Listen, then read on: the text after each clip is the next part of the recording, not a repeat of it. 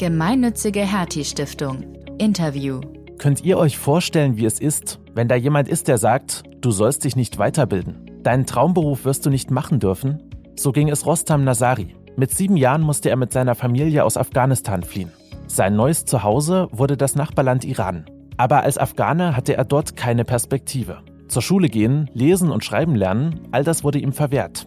Als er 15 Jahre alt war, änderte sich sein Leben noch einmal komplett.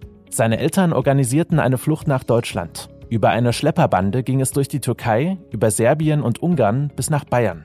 Fast zwei Monate war er unterwegs. In Deutschland angekommen, packte ihn dann der Ehrgeiz. Motivation kommt, indem ich viel erlebt habe äh, und viele harte Zeiten hinter mir gebracht habe. Und die Zeit, die ich jetzt hier in Deutschland habe, möchte ich natürlich möglichst viel nutzen. Und das ist meine Ehrgeiz, Herz und Blut geworden. Und ich mache mir Ehrgeiz alles, was ich machen kann. Er lernte nicht nur die deutsche Sprache, sondern auch Lesen und Schreiben. Zum ersten Mal. Um darin noch besser zu werden, begann er sogar eigene kleine Bücher zu schreiben. Seine bis jetzt größte Veröffentlichung ist Rostams Reise, ein Buch über seine Geschichte und seinen Weg nach Deutschland. Rostam wurde 2018 und 19 in die Startstiftung aufgenommen, die ihn bei seiner Ausbildung zum Elektriker fördert. Trotz Corona gibt es in seinem Ausbildungsbetrieb gerade viel zu tun. Ich habe ihn nach Feierabend angerufen, um mehr über seine Geschichte zu erfahren. Für uns hier in Deutschland ist es ja ganz normal, dass jeder zur Schule gehen muss. Und bei dir ist es ja so gewesen, in deiner Heimat durftest du nicht zur Schule gehen. Wie fühlt sich das denn an? In den Iran, als ich geflüchtet bin, da äh, dürfte ich nicht zur Schule gehen. Das fühlt sich natürlich sehr erschreckend an. Aber es ist dann, man muss akzeptieren halt, äh, es ist halt so, muss man eine andere We Wege finden, damit das Leben besser wird. Mhm, und das hast du ja gemacht. Was hat denn dazu geführt, dass du dir dann sagtest, also damit will ich mich nicht zufrieden geben, ich will einen anderen Weg finden, wie du schon sagst? Ich müsste halt andere Wege finden, indem ich, ich, ich darf nicht zur Schule gehen, aber ich habe viele Freunde gefunden, die, die mir die Sprache beibringen könnten die Schrift, aber irgendwie habe ich nicht verkraftet zu lernen. Und ich weiß gar nicht warum. Eigentlich müsste ich schon gelernt haben, weil ich so viel Nachhilfe bekommen habe. Hm. Aber und dann irgendwie klappt nicht. Und dann habe ich versucht, viele Berufe auslernen. Hm. Was hast du für Berufe gemacht? Ich habe im Urladen gearbeitet, als Reparatur, Verkauf und dann als Verkäufer gearbeitet dann irgendwann habe ich gewechselt auf Motorrad, Zweiräder reparieren. Da war ich dann so ein Jahr quasi, da war ich richtig gut drin. Und dann habe ich als Hausmeister in eine große Hühnerfabrik gearbeitet. Ja, krass auf jeden Fall. Also so viel haben viele Leute da nicht mal mit, keine Ahnung, 40, 50 erlebt. Jetzt bist du Elektriker oder machst eine Ausbildung zum Elektriker. Ähm, wie bist du darauf gekommen, das zu machen? Ich habe Elektriker schon von klein an meine Wunsch war, weil ich in Afghanistan ohne Strom sieben Jahre lang gelebt habe. Und das war natürlich sehr, sehr schwierig, ohne Strom zu leben. Und dann habe ich in Deutschland natürlich dann 100 Prozent bin ich davon ausgegangen, ich müsste jetzt Beruf lernen, ob ich in Zukunft das ausüben würde oder arbeiten würde, ist eine andere Frage. Aber ich müsste erstmal verstehen, wie Strom funktioniert. Hm. Sehr cool. Hier in Deutschland hast du jetzt ganz andere Möglichkeiten. Na, du erlebst ein ganz anderes System. Wie erlebst du das im Alltag oder Demokratie? Was ist das für dich? Für mich Demokratie ist, ich, ich habe immer gesucht, Bildungsfreiheit und Frieden. Hm.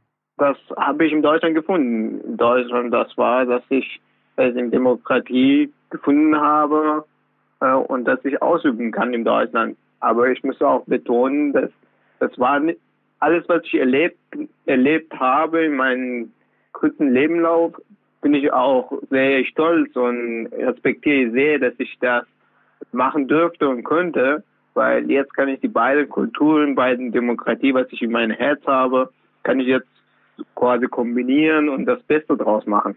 Und du hast ja richtig viel draus gemacht. Also du bist jetzt seit fünf Jahren in Deutschland, hast nicht nur die Sprache und alles gelernt, sondern auch noch angefangen, Bücher zu schreiben.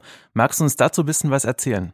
Ja, das Buch habe ich geschrieben. Am Anfang musste ich die Sprache lernen, weil ich meine Muttersprache nicht sprechen und lesen könnte. Also du konntest auch deine Muttersprache noch nicht? Ich sprechen können, aber schon lesen und nicht schreiben könnte. Also ich kann immer noch nicht. Dann müsste ich viel schreiben und am Anfang habe ich viel geschrieben, nur so. Dann irgendwann habe ich gedacht, ach, ich muss jetzt was Gutes daraus machen. Ich wollte dir ein anderes Bild von einer anderen Welt zeigen. Mhm. Dann, dann habe ich angefangen, in der Richtung ein Buch zu schreiben.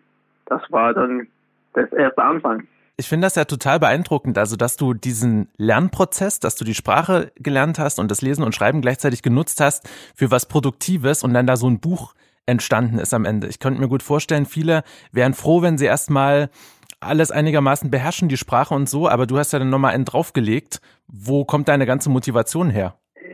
Motivation kommt, indem ich viel erlebt habe äh, und viele harte Zeiten hinter mir gebracht habe. Und die Zeit, die ich jetzt hier in Deutschland habe, möchte ich natürlich möglichst viel nutzen. Und das ist meine Ehrgeiz, Herz und Blut geworden. Und ich mache mir Ehrgeiz alles, was ich machen kann. Sehr cool. Du hast mir auch schon vorher erzählt, dass du jetzt Seminare gibst. Ne? Worum geht's da? Im Seminar erzähle ich über mein Leben, wie hart mein Leben ist und wie mein Leben hart war und wie hart ich noch weiterarbeite an meinem Leben. Hm. Jetzt geht's dir ja besser, ne? Aber du bist wahrscheinlich ehrgeizig geblieben. Ja, genau. Es, es geht immer besser. Ah, natürlich, ich habe andere, ich habe kein Problem jetzt als wenn ich gucke, wenn man denkt, oh, meine Familie lebt nicht mit mir, meine Familie sind getrennt, ich muss so viel hart arbeiten und so weiter.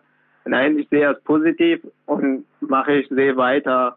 Und dem Seminar gebe ich die jungen Menschen mit, dass sie äh, immer weitermachen sollen, weil, weil im Leben es gibt viele härtere Seiten, als wir jetzt kennen. Hm. Wenn man sich das so anschaut, was du alles für Herausforderungen bestanden hast, das ist ja wirklich krass. Manche Leute verzweifeln dagegen schon bei ganz kleinen Dingen. Was würdest du denen sagen? Ich sage denen, dass sie große Ziele haben sollten und, und kleine Wünsche. Sie sollten kleine Wünschen, aber große Ziele haben. Ziele muss man erreichen, das muss man kämpfen, aber die Wünsche kann, wenn sie jetzt klein ist, wenn sie enttäuscht wird, ist kein Problem. Du bist ja gerade auch dabei, einen Verein zu gründen. Worum geht es da? Der Verein geht um Wohlstand verbessern in den armen Ländern, auch in Deutschland. Weil in Deutschland haben wir trotz allen besten Möglichkeiten Obdachlosen, die sehr, sehr arm leben, die Kinder, die jetzt nicht Mittagessen haben, warm Mittagessen. Mhm. Und da hoffe ich, dass ich da die Menschen weiterhelfen kann. Ich kann mir gut vorstellen, dass viele Leute, die das jetzt hören, das bestimmt total faszinierend finden, diese Idee, die du hast. Gibt es da vielleicht, weil wir sind ja auch ein Netzwerk, na, wir bringen ja auch Menschen zusammen, gibt es vielleicht Bereiche, in denen du noch Kollegen suchst oder Unterstützung? Sehr, sehr. Ich, suche viele, viele Menschen, die mich dabei unterstützen, in meinem Leben ein Stück weiterzukommen, indem, sie mich ich bei der Vereingründung unterstützen, indem sie bei einem Seminar mich unterstützen und empfehlen, weiterempfehlen und selber besuchen vielleicht, also wenn sie Interesse sowas haben. Und viele, ich hoffe, dass ich viele Menschen kennenlernen, die sehr hohe Positionen haben, die mich auch dabei unterstützen. Das ist ja wirklich eine ganz krasse Geschichte, was du so in kurzer Zeit auf die Beine gestellt hast. Wenn du mit deiner Familie telefonierst und sie das alles hört, was sagen die dazu? Die sind bestimmt stolz, oder? Die, meine Eltern sind sehr, sehr stolz aber ich erzähle nicht alle von meinen Eltern, weil sie können sich nicht vorstellen, wie in Deutschland ist und wie mein Leben hier ist. Ein Bruch des Lebens erzähle ich ihnen. Ich habe übrigens in deinem Blog gelesen, dass du in deiner Freizeit total gerne kochst. Was ist denn so ein Gericht aus deiner Heimat, was du jedem empfehlen würdest? Ich würde den Kabli Palau empfehlen. Die ist mit dem Reis und Fleisch und Karotten, Rosinen. Das ist das sehr lecker. Die aus Afghanistan herkommt, aber aus den Türkmen in Afghanen. Wir haben auch die türkische Afghaner mhm. und die kochen das. Und da kann ich nur am Herzen legen. Klingt lecker. Viele sagen ja auch, dass zusammen Kochen verbindet, Menschen verbindet. Eine junge Frau aus dem Hertie-Umfeld hat zum Beispiel dieses Kochprojekt Kitchen on the Run, bei dem Geflüchtete und Einheimische sich durchs Kochen kennenlernen. Würdest du sagen, dass Kochen die Leute auch verbinden kann und so ein ein Weg zur Integration ist, vielleicht sogar?